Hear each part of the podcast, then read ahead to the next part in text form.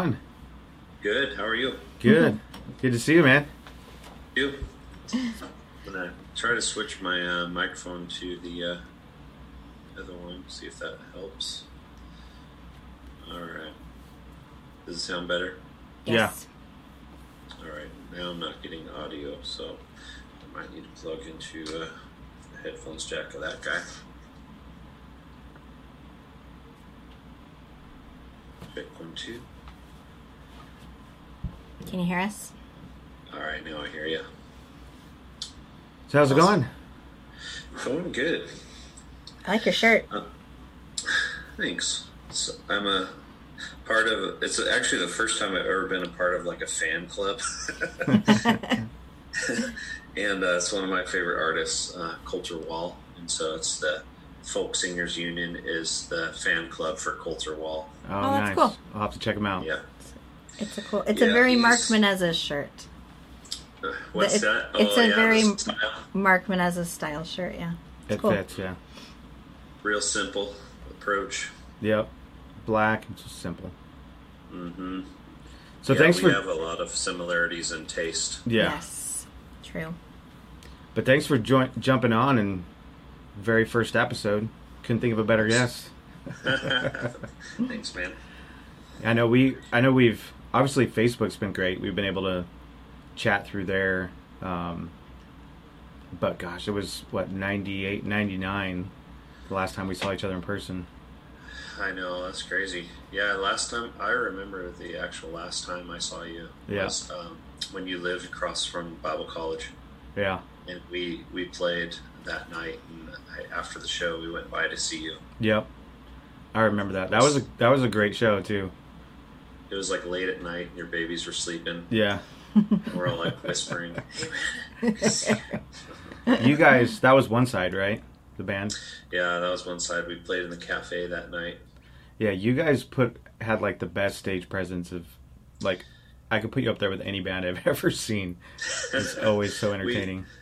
that was our our big um, really our big thing was how entertaining can we get like Yeah. with our show you know so at the drive-in was one of our huge inspirations because they would put on an amazing Yeah. show as well yeah and so ricky was just nuts with his long hair and his wireless bass Yeah. spinning in circles Yeah, I remember he had he drank a bunch of water right before you guys started, and then he held it in his mouth, and he held it in He there for probably like 30, 45 seconds as you guys were jumping into the first song, and then Yeah. he like spins around and spits it out as he's spinning, flying everywhere. it was funny to think of how many looking back at how many churches i've spit water in seems pretty uh, Yeah. pretty bad now thinking about it I think you can put that on your uh, your LinkedIn as a skill set. Right. Yeah, spitting on altars nationwide. yeah. I'll, I'll definitely, very good. yeah, I'll definitely confirm that one. Yeah. Well, So, cool. yeah, we did that quite a bit. definitely want to just kind of talk through, you know, your musical journey and and and obviously where you're at now, and what you're doing now, but kind of go back to how it how it started, how music first started for you, and you know what that process has looked for uh, looked like for you, especially in songwriting, because you're just you're such a great songwriter, um, able to just you know tell a great story. We're super thankful, obviously, using a couple of your songs in our in our vlogs. They just fit so perfect and just so much emotion behind it, and just so real and genuine. Um, but I just right now, and then we'll go back. But right now, just kind of catch us up to where you are now with your music and the label you're on, and what that looks like. Yeah, so um, after taking really a eight year hiatus from songwriting and doing music, I also felt like I was just having a major songwriter's block and focusing on a family. Um, but the last really three years have been solid. Uh, I went to a, um, a worship school that really focused on songwriting. And so that's what got me back into it. Inspire, it really inspired me to get back into songwriting. Um, and also, it was a lot of confirmation during that time. You know, because when you you can be your biggest critic and hard on yourself, and so when I write music, it doesn't always uh, feel like it's finished or um, even something somebody would want to listen to. So to be able to go to a school and my very first songwriting task or session, I had a Grammy award winning songwriter come in and say, "You don't need my help." You know that it just was mind blowing and just very encouraging. So I think it really sparked uh, something within me that I knew I loved doing, but I just put off because I was such a critic of myself. Mm. And so, um, hearing those words, um, not just from him, but from, from a few others too, that were just amazing songwriters that I looked up to. And so to hear those words just really set me on a trajectory to start writing again. Yeah. And, uh, you know, I had run a forum online, of a bunch of, uh, you know, songwriters, worship leaders, uh, people who were, you know, in the more of the Christian based um, worship world, I guess. But I met a guy there who wrote music similar to what I do, and I'm like, man, I really love what you do. We became fast friends, and he uh, was looking for some shows to do, so I invited him out to Minnesota when I lived there, and uh, that this guy is really what started me off with. Uh, getting back into playing and doing shows again. So I invited him out and I said, you know what? If I'm gonna have you out, I think I might like open the show for you. And he's like, no, man, you're headlining. You know, this is your this is your place, your territory. And so I ended up headlining, and it was great. We had like three, almost 400 people there. Wow. And um, it was the first time I played in eight years in front of people doing my own music. Oh wow! I didn't realize it's been that long. Yeah, I, I really put it put it off for a long time and was focusing more so on my career and my family. And so and we can speak more into the family stuff a little bit. But um, yeah, so that having him come out, do that concert, and then he filmed a portion of it and sent it to um, his producer. His name's Chris Hoisington, and uh, he's out of uh, Batavia, New York. And he's also um, kind of one of the, he's one of the brothers of Brothers McClurg. They're uh, pretty well known artists that were signed to Integrity back in the day, but they're out in Buffalo, New York. So him and his brother Chris Hoisington and um, Anthony Hoisington are the kind of the owners of Old Bear Records.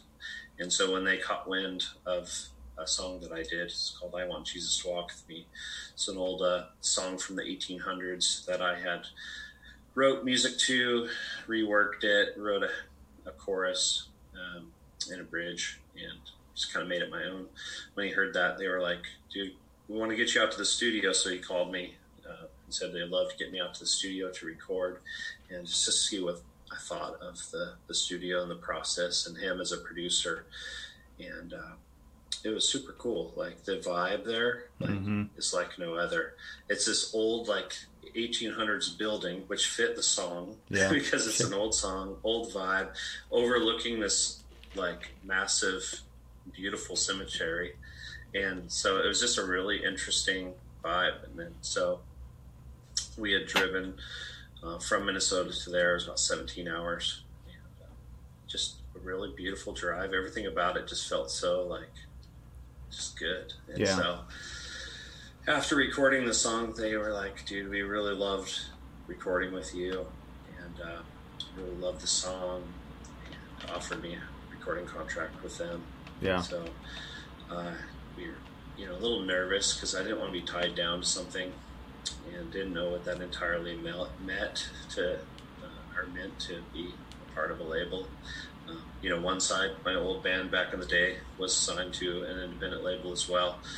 Yeah, so that one really went nowhere. Yeah. And, Wasn't that Hazmat Awesome. Records? yeah, it was Yeah. Hazmat Records, and we lost a lot of, you know, we lost all of our CDs that we didn't sell. I don't even know where they went. Wow. I would love to have them now, and I think they would actually sell again if Yeah. you know Yeah. if I did have them. So it, it was really a waste, and so it was unfortunate. So I had a little bit of worries going into being part of a label again and what that meant.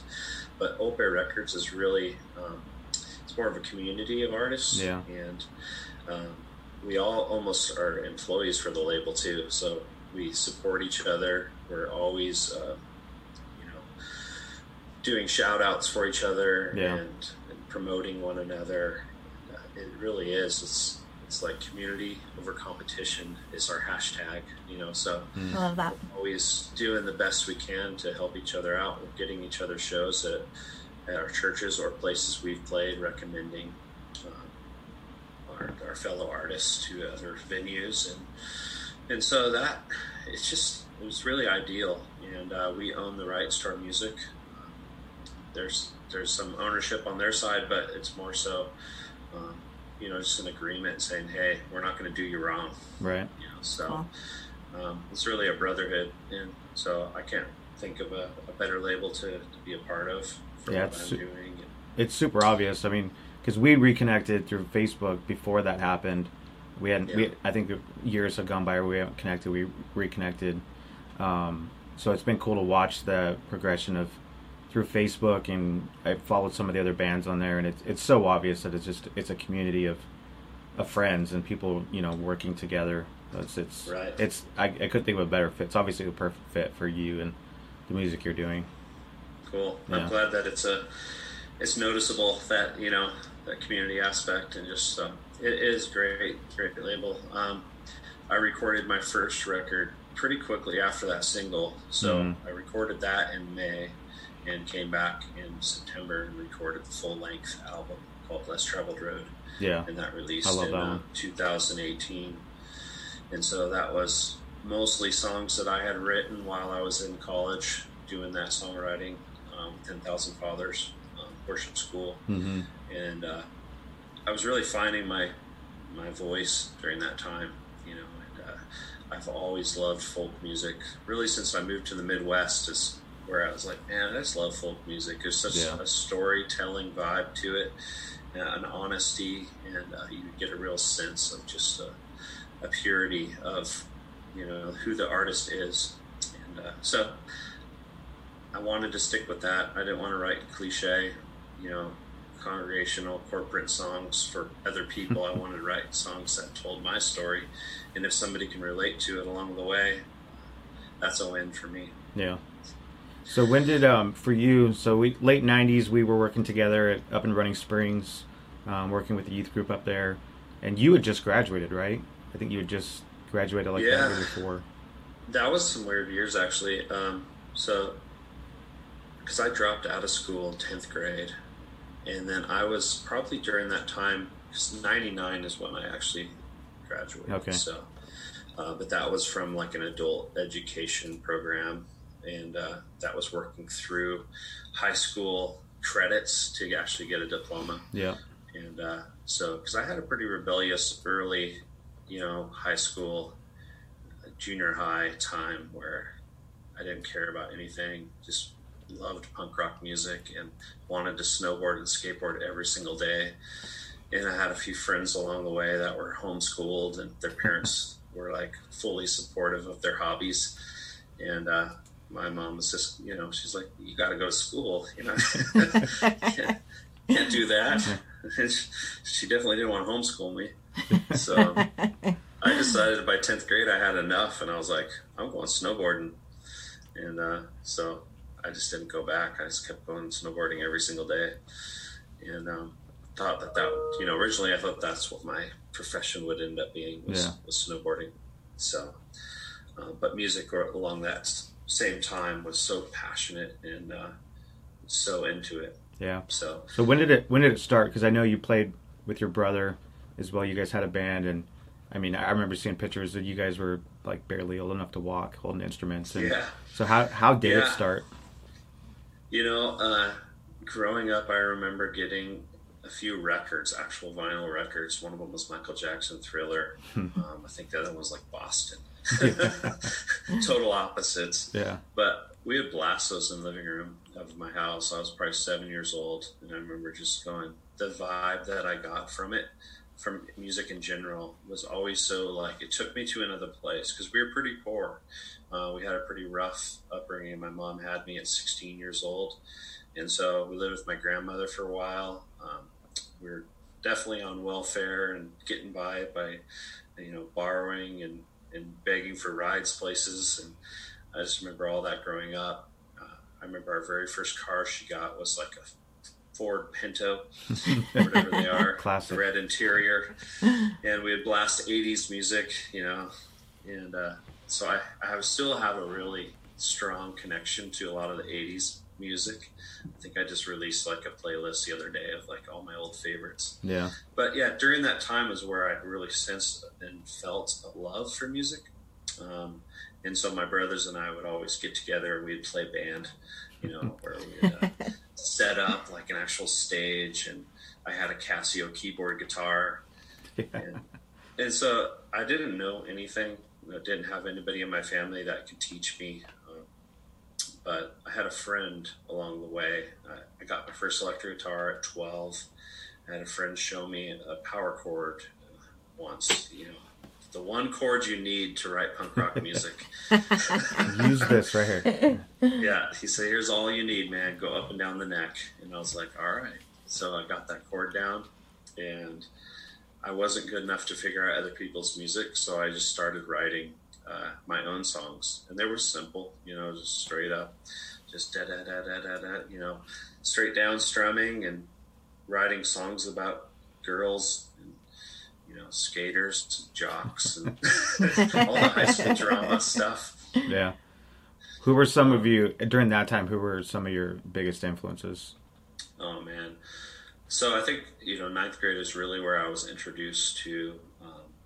You know, obviously Green Day was there. That was the more commercial side of Yeah. punk rock. But then I had a friend who showed me Guttermouth and Dead Kennedys, Yeah. and I was like, oh my gosh, this is real. This is like, this is real punk rock. So that, and I've always had a, a passion for finding new music Mm. and being the guy that knew about an artist that somebody else didn't, and Yeah. being able to say, hey, have you heard of this guy? You know, and so that's always been a real passion for me is is finding the new artist or the, who's who's maybe somebody hasn't heard of. So Yeah. um, yeah, so I mean, it's from there just hundreds and hundreds of punk rock artists from there that I was really influenced by, and uh, so we started off more.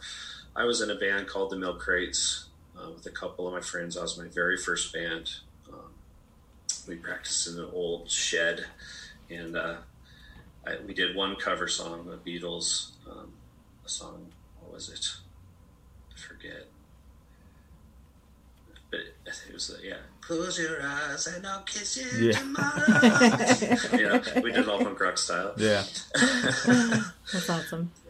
But um, and then not soon after, uh, that's when James got a bass, my brother, and uh, he was jamming with this guy, uh, Mike Flemay, and they were just by themselves, just rocking out. And I was like, dude, that's kind of fun, you know. And uh, I liked the style that they were coming up with. It was a little more dirty, a little more just straight up punk rock music. Yeah.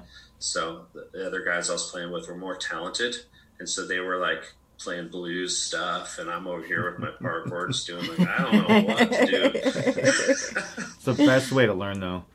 yeah, so I digressed in uh, my musicians. Like I went from playing with pretty good musicians to to my brother and this other guy who just were like. Just pounding it out. So yeah, Was So we James went to- younger than you? Yeah, James Yeah. is uh, a couple years Couple younger. years younger, I'm yeah. the oldest. Oldest of uh, my mom had two or three kids, and I have another brother from my dad. Yeah. Yeah, we have, we have different dads, me and James. But grew up together. He's a he's a phenomenal musician. That kid, man. He's you know plays guitar way better than me. Uh, plays bass like nobody's business. Hmm. So yeah, he's incredible, and he got really, really, really good along our years of, of doing music together. So from you, from the beginning, with once you started playing with bands, it seems like writing songs was just something you stepped right into. Were you were you pretty much the different bands you played in always writing most of the music? Yeah, it, it was kind of like that was my thing, um, mostly because I didn't wasn't good enough to figure out other people's music, and I felt like I had something to say. I, I love the creativity of writing my own music, Yeah. telling the story of who and where I was in life, and so Yeah. um, that came natural. And it always I have that um, leadership kind of mentality too, where every band I've ever been a part of, I was automatically almost a leader. Yeah. Well, I remember when we met up in Running Springs.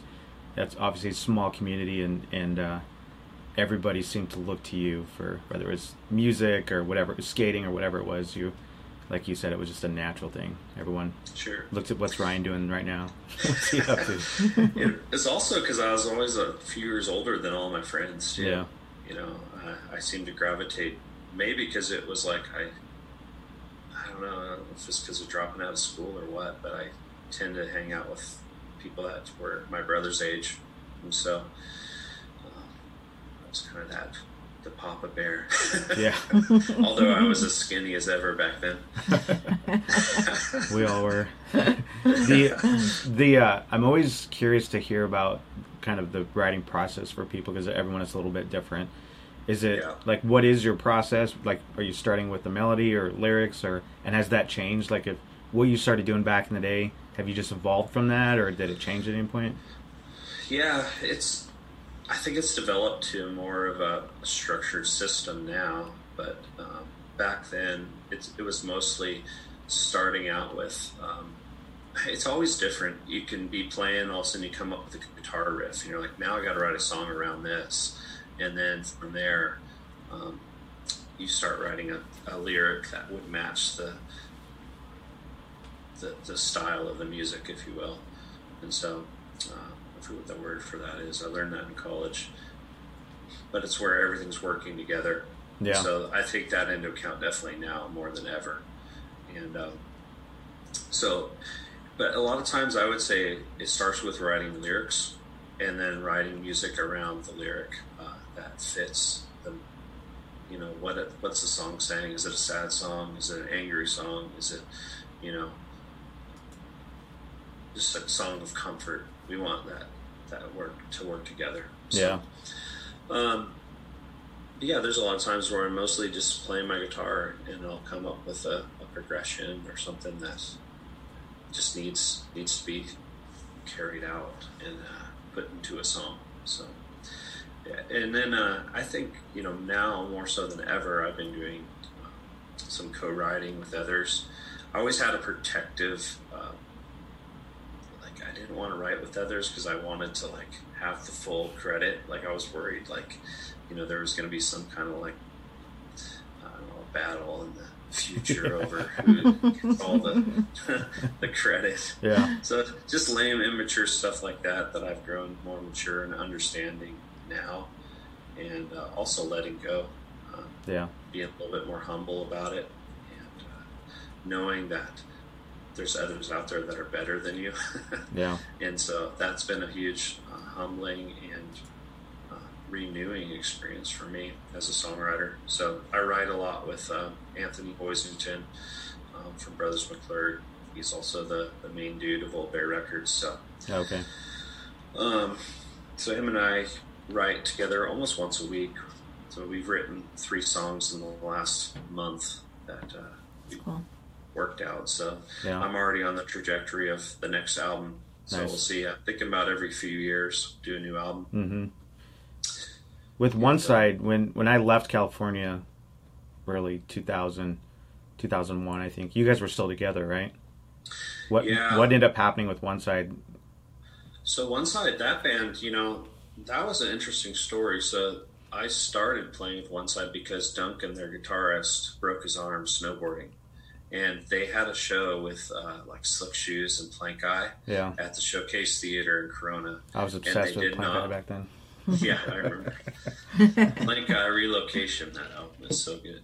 It's great. Um, but yeah, so they were like, dude, can you fill in for Duncan? We can't miss the show. And uh, so that's when I started playing with them. I played that show and I was like, dude, I love playing with you guys. Like, they were just so much fun to be around.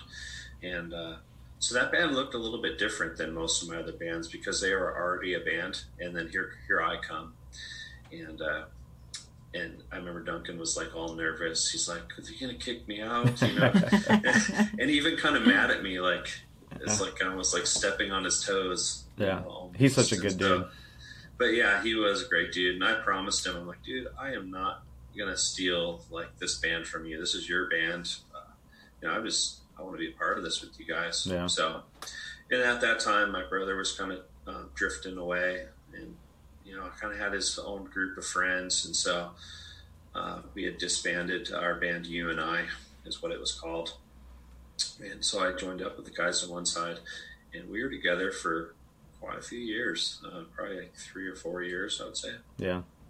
and uh, and it developed to where I took on that leadership role in a lot of ways. Uh, did a lot of the songwriting along with Ricky.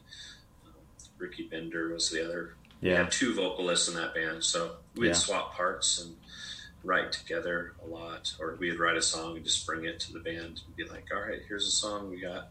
And uh, Yeah. That was such a good band. time. Rick, Ricky was, yeah, Rick, Ricky and Brandon, it's all just good guys. Yeah, and that you know, like we talked about before we got started here, that band was so focused on like our stage show, um, how we can just really like draw in a, a crowd, Yeah. uh, put on the best show ever. So we were influenced by a lot of just the crazy bands like at the drive-in, and um, Well, music was kind of going through a transition at that time with punk to emo, and you Yeah. guys, you guys were kind of in the midst of that, yeah. we were yeah we were right on that the cusp of uh, you know the Get Up Kids and uh, you know Elliott and all these these emo bands that were coming out. I still So listen to that Elliott album. So good. I know it is so. False Cathedrals, Yep. amazing. Yeah, so that was um, we were kind of right around that. Uh, still a little bit in the punk rock. You know, the Get Up Kids were a good band that kind of balanced balance between the two. So that was a big influence for us during that time. Also, like Face to Face, and uh, you know they were a band that had a little bit more melodic Yeah. style to them. So that was a big influence for us. And then Scott Silletta from Plankeye, he started Fan Mail. I don't remember. do I remember th- that album came out right, right in the midst of that time when we were hanging out. Yeah, so that that album was so influential on us during our kind of our transition time into Yeah. the more indie um, emo sound, and so. Um, but those guys were all in Bible college at that time, and so you know your question was Yeah. what happened. Uh, they all decided that they wanted to study abroad and go to, um, you know, I think Brandon went to uh, England or something, and a few others went to Oh, Austria. really? and- Wow. and so everybody went and studied abroad, and we're like, I was kind of waiting for them to get back so we can get back to playing. Yeah. And uh, it just faded away at that point. There was there was no more getting together because they were gone for six months. So I started playing with uh, another band and um, uh, a group of guys from the high desert. And so we started a band called Record Player Radio. And that was um, that was probably I would say my favorite band I've ever been in. Yeah. Just because it was, I mean, there was so much talent there. My brother James joined up in that band as well. He played electric guitar, and uh, so just very, very um, like Coheed and Cambria influence. Yeah. Uh, thrice. It, it was heavy, um, kind of indie slash post hardcore, I guess, with a lot of melodic influence like Alkaline Trio, and um, so yeah, it, it was just a really fun band. We toured as much as we could, and we had an old beat up motorhome. We'd all ride in together into a trailer. So there's just so many good memories of touring up and down California, the coast, Modesto, and kind of up in that region. So it was a lot of fun. And I played in that band for, uh, that was probably my longest band, about five years or so. Oh wow. I left the band twice uh, after each kid uh, I had during that time. I would quit, and then I just couldn't take it anymore. I'm like, sorry, honey, I got to go back to playing in a band. this is just not me. So I went a little stir crazy, not being in a band. Were you still in uh, Running Springs when you guys met? Um, me and my wife. Yeah. Yeah, I was living actually. So, what was it? Maybe like right before I met you, I lived in the youth house at Mhm. the church. So yeah, I moved home. No, I was living with my uncle. That's right. And so I had just gotten dumped by my fiance that I was engaged to, and um, I was just moping around. And my brother's like, "Dude, you got to go meet the new girl at the coffee house down in town." And uh, I was like, nah, put it off. And then one of his friends said, if you don't, I will. And like, it's like, yeah, that's gross. And that was the, the coffee house in Running Springs. Yeah, I was like, all right, I'm gonna save that girl from this guy going down there. and uh, so I went down there, and uh, it was really funny. Just the way my wife talks about it and what she thought of me when she saw me.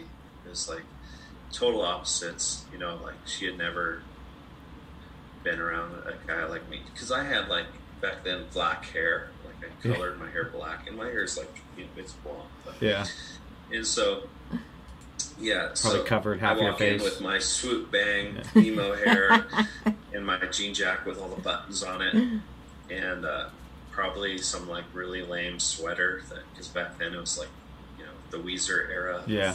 Lame sweaters, and she's like, "You look like that guy from the '70s show or whatever." Which one? yeah, I think it was the, uh, I don't know, whoever had the mushroom hair. Yeah. Oh. But uh, yeah, I met her at that little coffee house. Uh, And she was Yeah, from took- Minnesota. yeah, she was from Minnesota. Her dad lived in Running Springs, though. Okay. Uh, yeah, t- t- her uh, her dad and mom divorced when she was like seven. He moved west to California and started a business. And so she was out, uh, just finished her, her teaching degree at uh, Mankato State University in Minnesota. So she came out to California to become a teacher. And so when I met her and heard about that, and she also drove a brand new black Jetta, Volkswagen Jetta. it's like, you know, most of the girls that I ever went out with were driving like beat up Subarus and Yeah. Full hand me downs. yeah, just and so to see her was like it felt super like she was successful, had like a plan and a vision for her life, and it was totally different from what I wanted. You know, it's like, but I really liked it, and it was uh, intri- something intriguing about it. So it really drew me to to really like her. So within the first week, I was like, I want to marry you. we were talking about marriage like right away, so Yeah. that was cool. That's cool. And uh, I remember introducing her to my dad and my stepmom, and she ended up telling them, you know, yeah, he's a keeper. And right then, I was like, all right, we're getting married. So we did. we got married like pretty quick, engaged six months. Wow. I even tattooed her name on me myself, like. Did you really? I was kidding. I, I was gonna, you know, along the way, I want to be a tattoo artist, so Yeah. I uh, was always tattooing my legs and stuff. And tattooed her name on me and showed it to her. I think it freaked her out a little bit, actually. and uh, so we ended up getting married a year later. And then did you you got married here and then and then moved out after? Yeah, I got married. Um, and we lived in the high desert, Hesperia, for five Yeah. years. She was teaching there. That's why we ended up there. She Okay. a job in Hesperia, and uh, yeah, about five years. We had two kids, um, and then we moved to Minnesota. We just got sick of the crime. Like she was teaching in one of the most like ghetto school districts ever. I Yeah. mean, it was bad Yeah. she had like 36 kids in her class and only 10 of the kids would show up for their parent teacher conferences and Yeah. just no care of how these kids are doing in school and so it was really hard on her to just see that and she has such a love for these kids and um, so it was hard on her emotionally and then our house like our mail was getting stolen from our mailbox paintball cars broken into and so we were just like we had been to minnesota a few times for family vacations I was like, man, if we ever move, I want to move to this area. And it was more northern Minnesota, which was pine trees, lakes, very, Yeah. you know, the place that you want to go to get away for a weekend. And I told her when we were there for vacation that uh, I wanted to, um, if we ever did move, let's move to that area. And so Yeah. she was looking up homes immediately. So it was pretty awesome. Like, So what year was that when you guys moved to Minnesota? uh, that was 2007. okay. There's between 2006 2007 is when we were making that transition. Is that about when you And, uh, moved to Seattle? I moved to Seattle in um, 1999 Oh, that's right. originally. Yeah. But then you came back, right? Yeah. Yeah. And then I went back to Seattle again. And you guys are in near Seattle now, right? Yeah, so we were in Minnesota for 11 years or so, and we've been here, and it's just north of Olympia. We're in a little town called Shelton. Yep. I know So- where that is. It's right at the kind of the base of the Olympics, along the Hood Canal of the Puget Sound. It's Yeah. uh, it's a really beautiful area. Um, It is. so I love it there. yeah, it's it's definitely fun. It's got it's nice because you're about where we're located. We're like an hour and a half from the ocean, about an hour or so from Seattle, Yeah. and uh, so not too far from Mount Rainier. So it's just like a perfect central location for activity and Yeah. As stuff. long as you can handle the rain. It's a it's so much rain. Yeah, we got spoiled this year, the first year with uh, the best year. Like people are just it's not like this. Trust me. People are But like, don't get like- used to this. Yeah, and then winter hit, and it was the most snow they've ever seen. here. Yeah. like we had like close to three feet of snow. Wow. And That's crazy. That was like unheard of here, from what Yeah. a lot of people tell me. And so that was a kind of a shocker. We're like, unless it came with us from Minnesota. You're like, we brought it with. yeah, so we got the blame quite a bit for that. Yeah. Have you been snowboarding in Washington? Yeah, we've been twice. So we've been to Crystal Mountain and Yeah. um, uh, Stevens Pass. Very cool. Yeah, so my kids, it's like now if you ask my 10 year old what you want to be when he grew up, he'll say pro snowboarder. I love it. That's awesome. So, yeah, but it's, it's a lot more expensive now than when I was a kid. For sure. Yeah. So it's like $200 for, I took two of my boys and myself. I'm Yeah. "You It's gotta be crazy. Kidding." It's happened in my days, you know, growing up in the mountains, we had hookups or Yeah. Right. or I worked for the snowboard park Yeah. when I was growing up. So uh, I didn't pay for those tickets. It was like now it's just ridiculous. It's crazy. Even buying a pass is crazy now. oh yeah, for like season pass. Yeah. It's nuts. Yeah, yeah, so I don't know. I don't know if snow, pro snowboarding's in his future, but power to him. I'm hoping they they follow me in music, and that's really our ultimate goal. Is, uh, as a family, is that we would do some kind of family band, That's awesome. get an RV and tour. Yeah. That's cool. I would love that. I would definitely love to see them follow in those. Do your kids play different instruments? Yeah. Um, so I started out with my oldest two, my daughter and my son, uh, in piano, and so Yeah. that kind of introduced them to It's a good foundation. music. Yeah. Yeah, and then um, my ten-year-old, he was like seven at the time.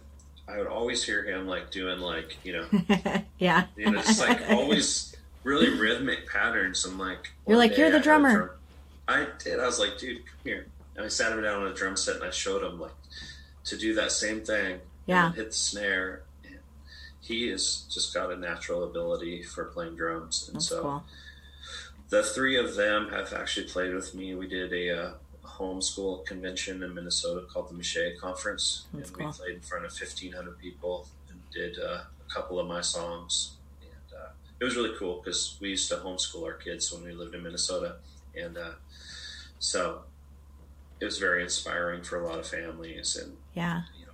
So it was really fun for them. Their very first concert was in front of fifteen hundred people. So Right. Usually it's in front of 15 people. Yeah, exactly. so yeah, my daughter stuck with piano, and uh, my son then went on to playing guitar, and he plays bass as well. That's So cool. he kind of bounces back and forth between what what is the need, and um, and then my son, yeah, ten year old now, he's playing drums, and he's got quite a few of my songs down, which is really great. That's amazing. Wow. And then I have uh, two more kids, so I have five total. And um, I don't know what they're gonna play. So I'm I'm hoping like I would love for them to like get into like playing fiddle and maybe Mm. mandolin, you know, more of the organic instruments, like Yeah. acoustical style instruments that we could do stuff that's unplugged pretty easily. Yeah. Yeah, that's amazing. Back in the day, Yeah. would you have thought you were gonna have five kids? Dude, when I met my wife, I was like, when she asked me how many kids, I said two, but in my mind thinking I'd be fine with none. You're like two or zero. You're like I'm being Yeah. generous with two. You're like said I. four. Yeah, you're like I feel like four is the right answer, so I'm gonna go with two. That's what it was, too. She said, uh, she's like, yeah, she said four, and I was like, yeah, maybe two. And uh, so we did wait after two for a while. Like, there's a pretty good gap there. So 13, I don't know, he's maybe 14, it's about four years. Yeah. we waited for having our next. So, and the three was pretty easy, and my wife's like, "Let's let's fourth. and I can never say no to her because she's just so sweet. And like she loves kids, and she's a really good mom. So it's easy to say uh, yes to that. Yeah. And so, you know, and every kid is so unique. And you Yeah. guys know this. They all have their own uniqueness to them. And, Yeah. Um, they're such a blessing in their own ways. And also, they're also hard in many ways, their own ways, too. They all have It's their true. own personalities and little things that you got to get to know about them along the way. So Yeah, you just got to let their little freak flag fly, whatever, that's whatever right. direction it's blowing. What are their ages? Uh, so we got 15. She's going to actually be 16 in July. That's just crazy to me. Wow. Um, 13 coming up this month, going on 14. So I'm confusing you. I'm like everybody's birthday is like I know. this, Uh, in this yeah. span right now. Listen, we feel So- your pain. Yeah, so 14 is going to be 10, 6, and 1. No, 3. 3. 1. So fun. Yeah, a while Still ago. talks like a one year old, poor guy. like, come on, bro. He he has older siblings, or they have older siblings. They don't. Yeah, They don't. they do talk. all the talking for him. Yeah. Yeah. Yeah, a while So- ago, I gave up trying. When people ask the ages of the kids, I gave up. Oh yeah. Do you even know it. how old they are now? So I just, I know with I'm usually off within a year, but I just and I, I figure if I rattle them off really quickly, so I'm like they're like 19, 18, 17, 15, and 10, and I'm like going like this with my finger to make sure I hit six of them. Just make sure I You're hit just- six numbers. well, with our big kids, because our big kids are five years apart. Like, yeah, you're gonna hit somebody's that age. Yeah. Like, yeah. I just I just need to know where to start. I was gonna say you Think just need about to know how old oldest one Josiah Yeah. is. and He's then- 20 now. Yeah, he'll Yeah. be 21 Is he in 20? October. Yeah. Yeah. he'll be 21 in October. Not that he's counting or anything. That's crazy. I remember you bringing him home Yeah, 'cause he was from the hospital. born there in Running Springs. Yeah. Yeah. Crazy. That's crazy. That's been that long. Yeah. Goes by too fast. Yeah. Are, It does. are any of It your does. are any of your kids uh, starting to write any music or venture off into that? My daughter is really I'd say she's probably the most like like into music. Like Yeah. she's always playing the piano, always figuring out music, uh, songs. Um, you know, she's she's a really hard worker. Uh, I don't know if she has the natural gift of music, uh, but she really works hard. Yeah. And so, and I think eventually she'll find her voice and she'll, you know, find the knack for it. She's just, and I think anybody really can. You just gotta work hard at it. I'd Yeah. say even for me, I'm not a naturally gifted musician. Uh, I think it's just something I loved and stuck with. And so, uh, I would always fight, you know, even my voice. It naturally was easy to sing baritone for me or tenor, you know, a more deeper voice, and I wanted to sound like every, you know, Blink 182 sounding band out there. So even when it comes to folk music, I love singers like Willie Watson these guys that got this like more nasally like sounding voice, but Yeah.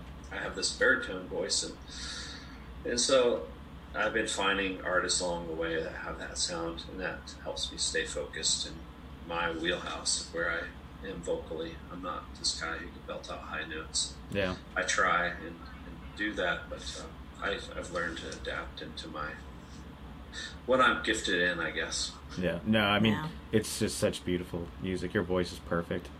Um, Thanks.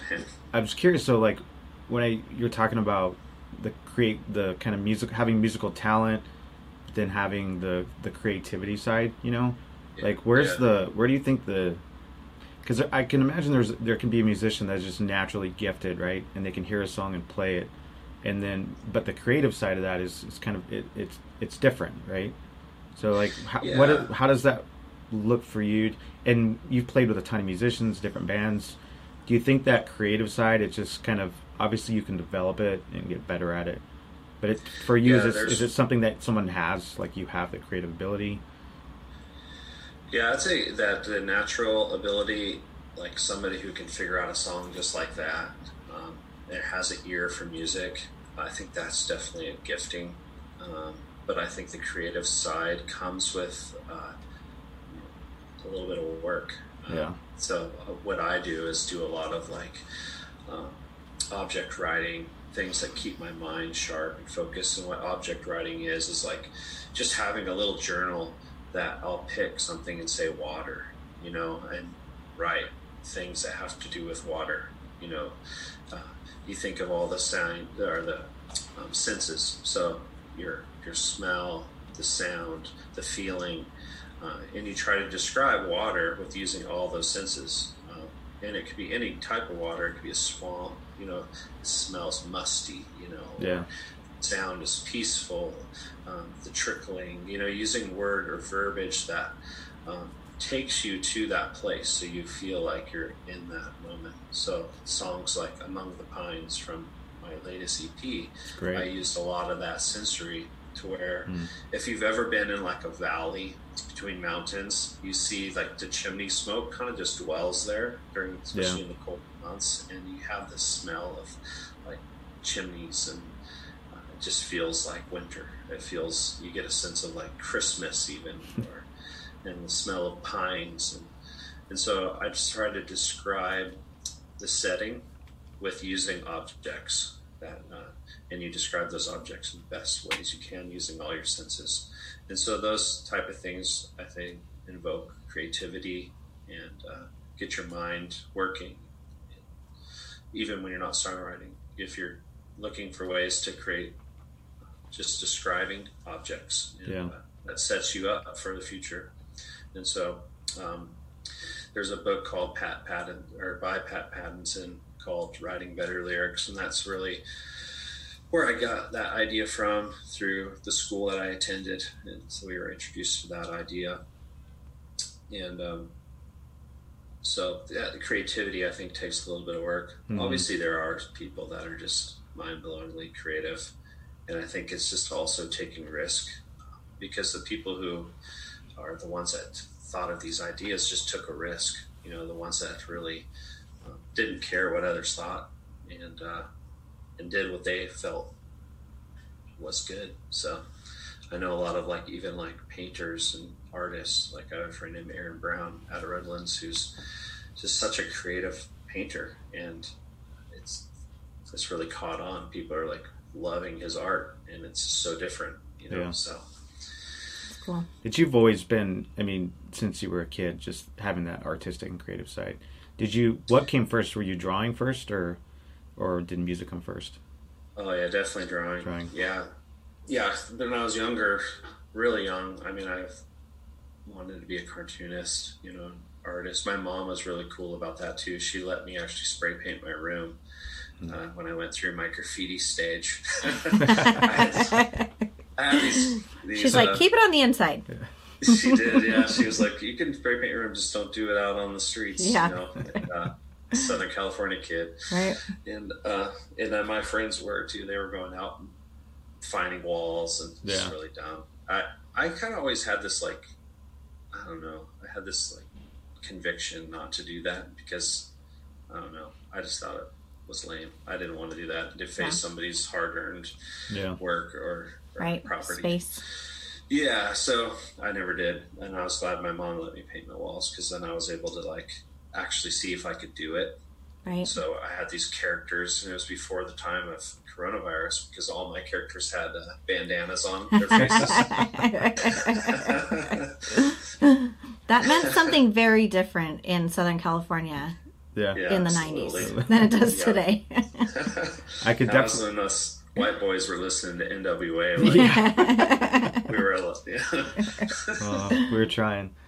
Yeah, I can I can see. I remember meeting your mom, and I I remember just being how being impressed of how um, encouraging she was with you guys, and like with what your interests and talents were. She was very supportive, and I've seen I've seen so many times with with kids, and as a parent, it, it's hard to do this, but when I see a kid that has natural talent and their parents are able to identify it and then give them that lane to develop it like we were talking about it just makes such a difference i could see with you i mean your mom letting you spray paint your your room you know like there's just not a lot of parents that did that right. what Yeah, she was definitely definitely um, supportive. She would come to most of our concerts and our shows, and uh, you know it was really a hard time because her and my stepdad at the time were very you know they butted heads, in a lot of the parenting techniques hmm. because she was so supportive and you know my brother would always get in trouble and so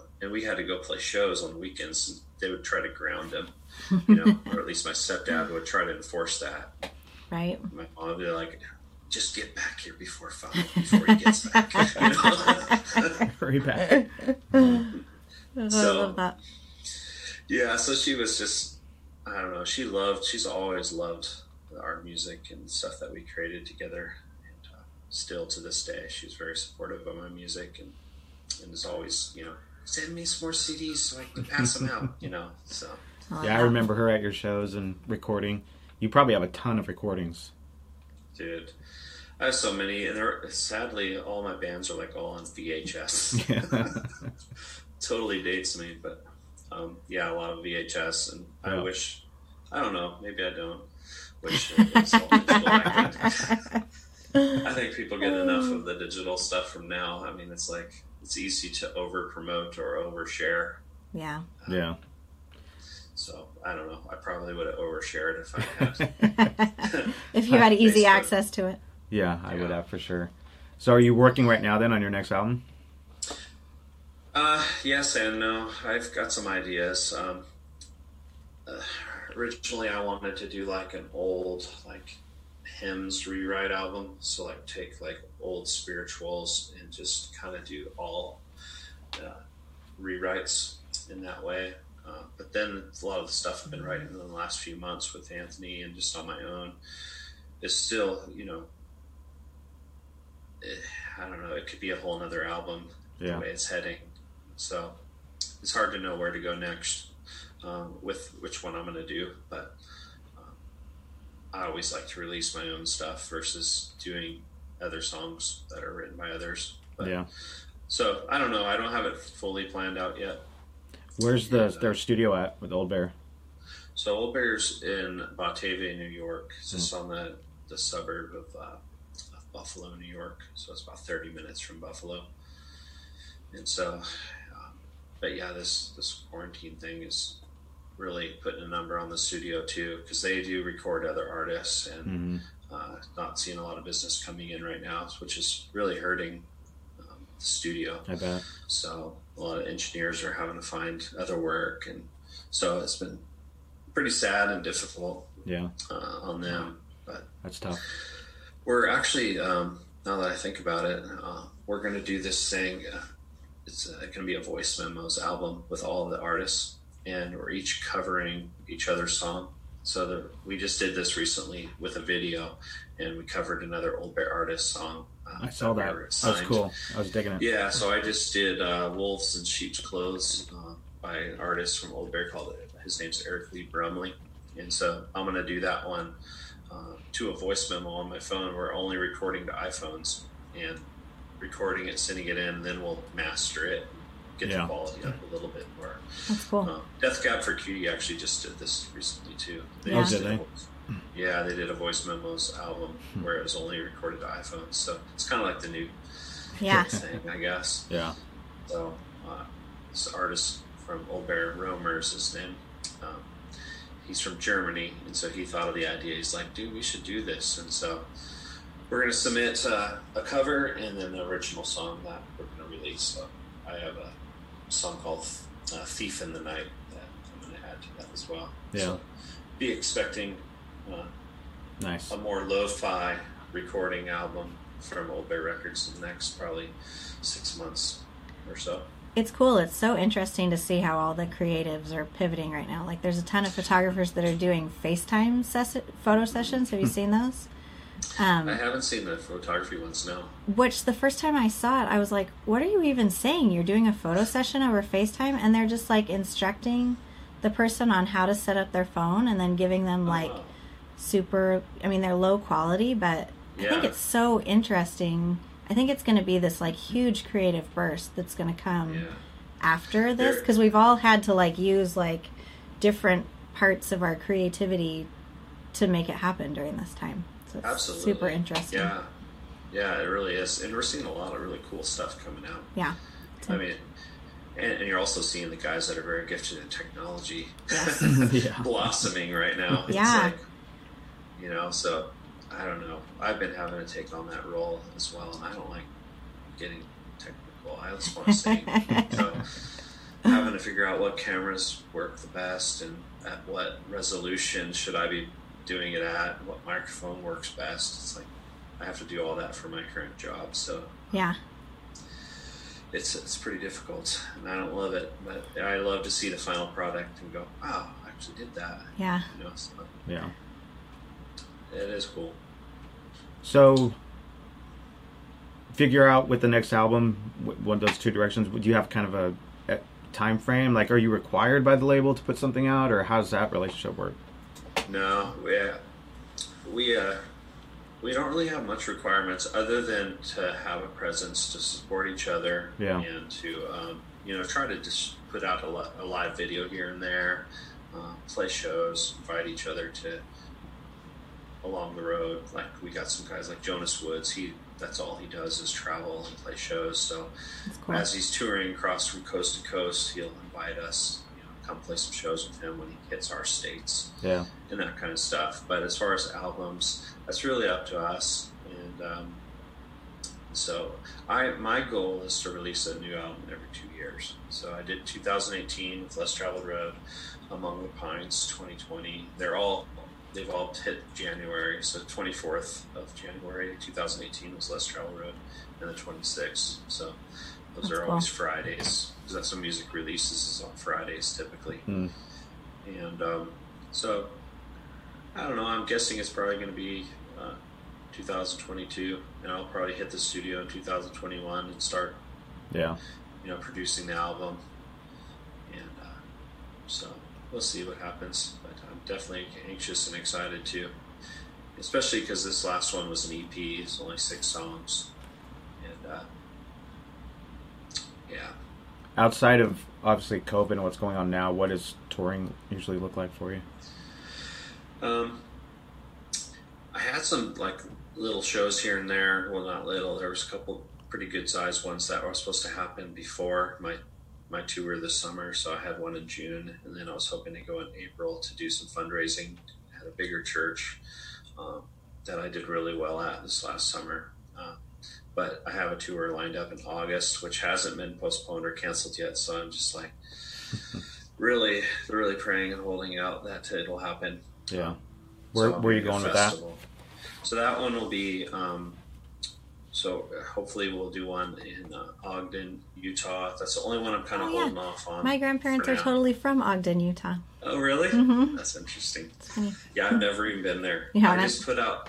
I put out a uh, thing because I was like, it was along the route that we're taking, Yeah, and I was like, that looks like a really cool area. it's so cool. Yeah, I put out a little message in their community board saying, "Hey, if anybody's looking for a, to book a concert or do something Yeah. with my style," and immediately got hit up by a bunch of people that were like, "Dude, we love what you do," and so I had like three different opportunities. So just kind of cool. waiting to see which one develops the best.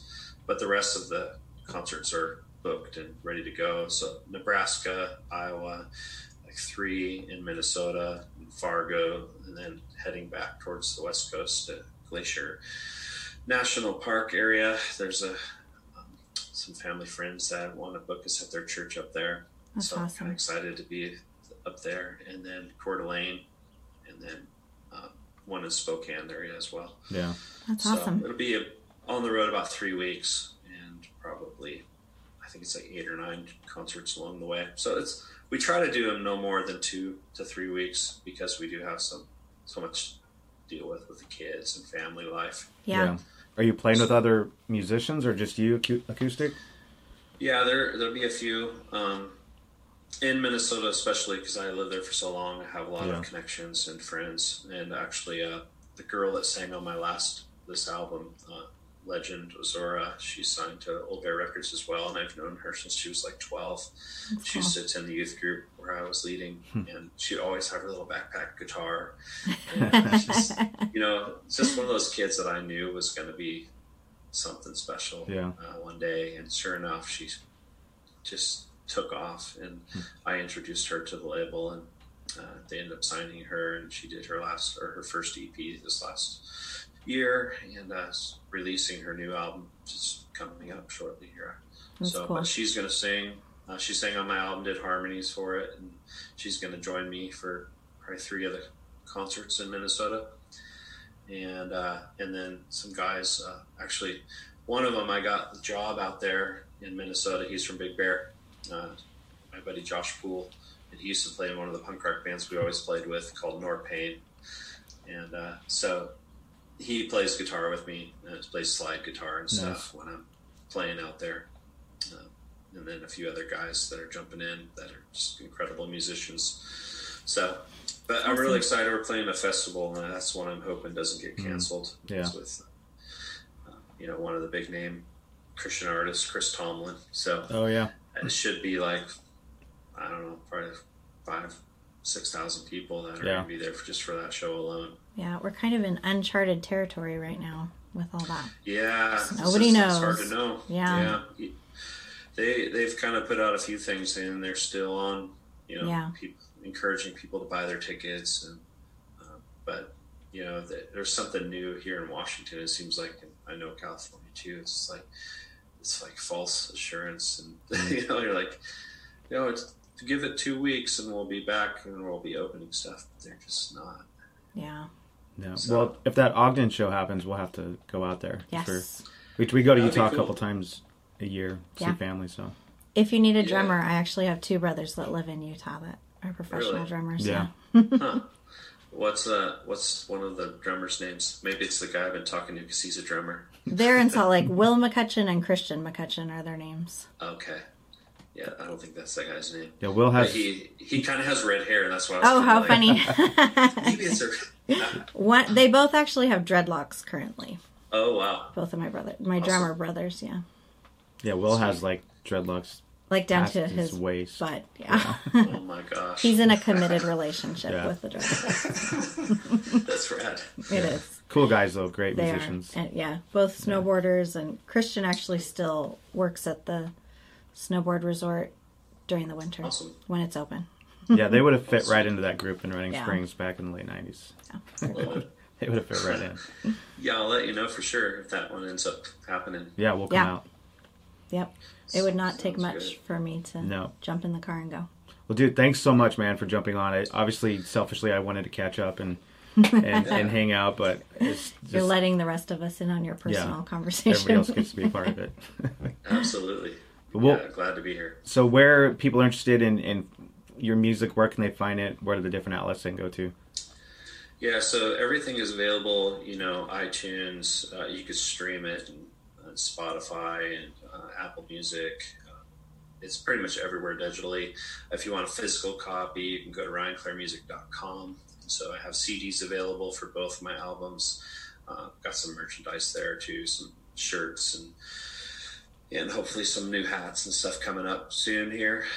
Um, but yeah, you know, my my Instagram is Ryan Clair Music, and my Facebook Ryan Clair Music as well. Um, those are great places to connect with me Yeah, and uh, keep up to date with what's happening. So my website is also current with like events and shows that I'm doing, and so those those are the best and greatest places to keep up. yeah. And hopefully, once we're allowed to and shows are happening, you can come down this way. Yeah. I've When's the last time you were here? Uh, we went there last summer. Okay. and that was when we were um, you know and it's so hard when we go to california because we have so many family and Yeah. friends that are like all fighting for our time i feel like i've lost friends over the years I know people get so there- offended. That's how it is Yeah, when like- when I go to Utah. yeah it's just uh, so it's really hard like to try to find the time to really connect with everybody so we've allotted like amount of times for even family we're like we'll stay with you two days you two days and then you gotta get home When you got But, yeah, kids It was a great trip last summer. We we especially spent a lot of time like in Northern California, up in Mammoth and yeah, in Bishop. That's where my my dad's side of the family is. It was just so beautiful. That's where I was kind of. That's where I wrote Among the Pines was up in Mammoth Nice. area. So people always say, you know, there's no pines in Washington. Like, there is, but it's not like you know, it's more fir. I didn't write the song. Yeah. like, give me a break, people. well, it's not like you've Yeah. never seen one before. Yeah, exactly. Well, dude, thanks so much, man. All the best. Obviously, we'll keep in touch and look forward to more music. And um, can't say thanks enough. yeah, I appreciate it. And it's so good catching up and just seeing you. Yeah. All right, man. We'll talk to you soon. All right. Bye. Bye. Hey, are you still there? Yeah. All right, we'll say a normal goodbye too. So Yeah. we'll, we'll edit it there, but But thing yeah, seriously, gonna you, thanks, I don't man. know how it would um, how it would sound or work over here, but I could do a live song if you wanted to. oh yeah, that'd be awesome. I could do um, I believe it's something more if you wanted to put that on there. Yeah, that'd be fantastic. So if you wanted to record that, we could. hmm I'm still Yeah, if it recording. Yeah, you're still sound. recording. If it doesn't sound good, we can you know Yeah, nix it out. cool. See if I can reach my headphone on and get this guitar. You're still recording too.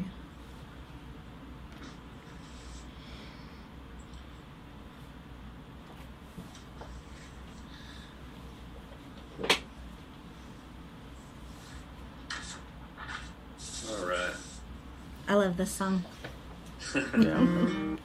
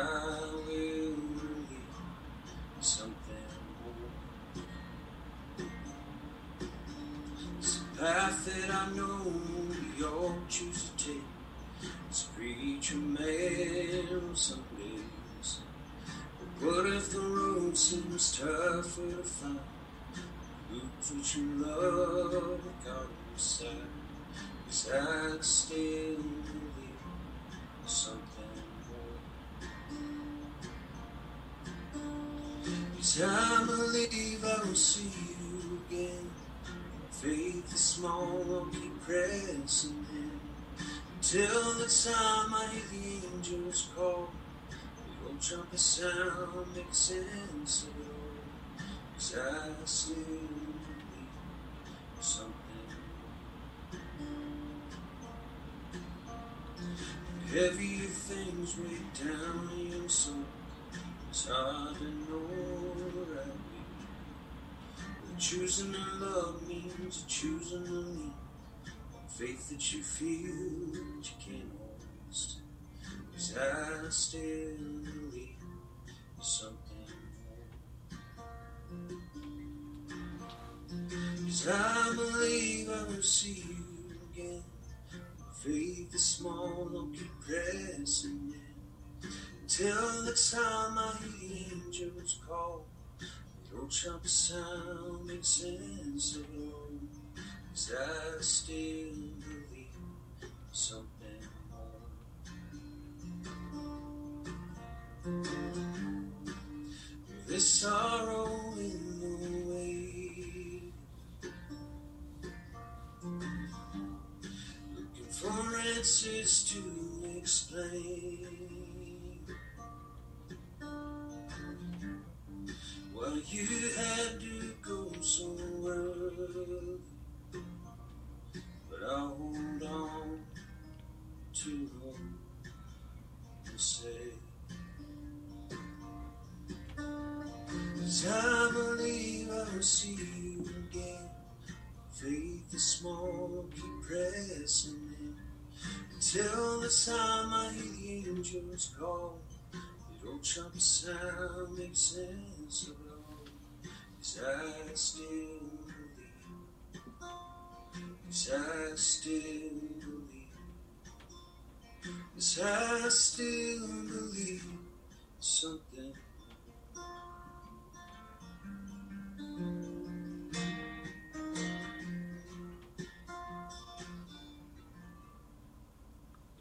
Man, So that was good. incredible. Yay. I don't think we're ever going to be able to top another podcast episode in the way we ended ever again. that was incredible, man. It was so Oh, good. Thank Appreciate you. Yeah, thanks for thanks for sharing and letting us use that before and Yeah, absolutely. That's my Anytime. favorite. Love all your stuff, but when you when we were looking at one of your songs and went through your catalog, we both we played that one and we looked at each other like, "Yep, that's it." Yeah. yeah, that song. Uh, there's just such a special meaning to it. With uh, you know, because we had lost a child uh, to miscarriage at 20 weeks.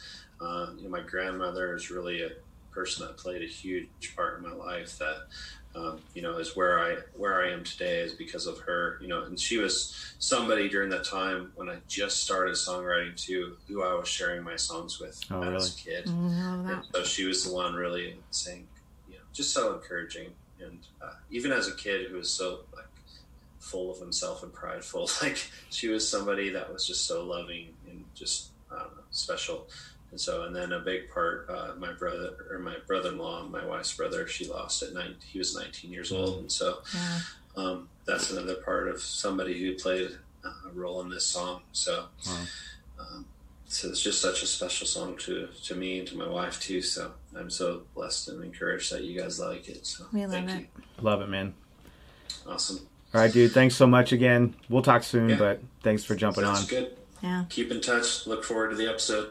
All right, man. Yeah. Talk to you soon. See you guys.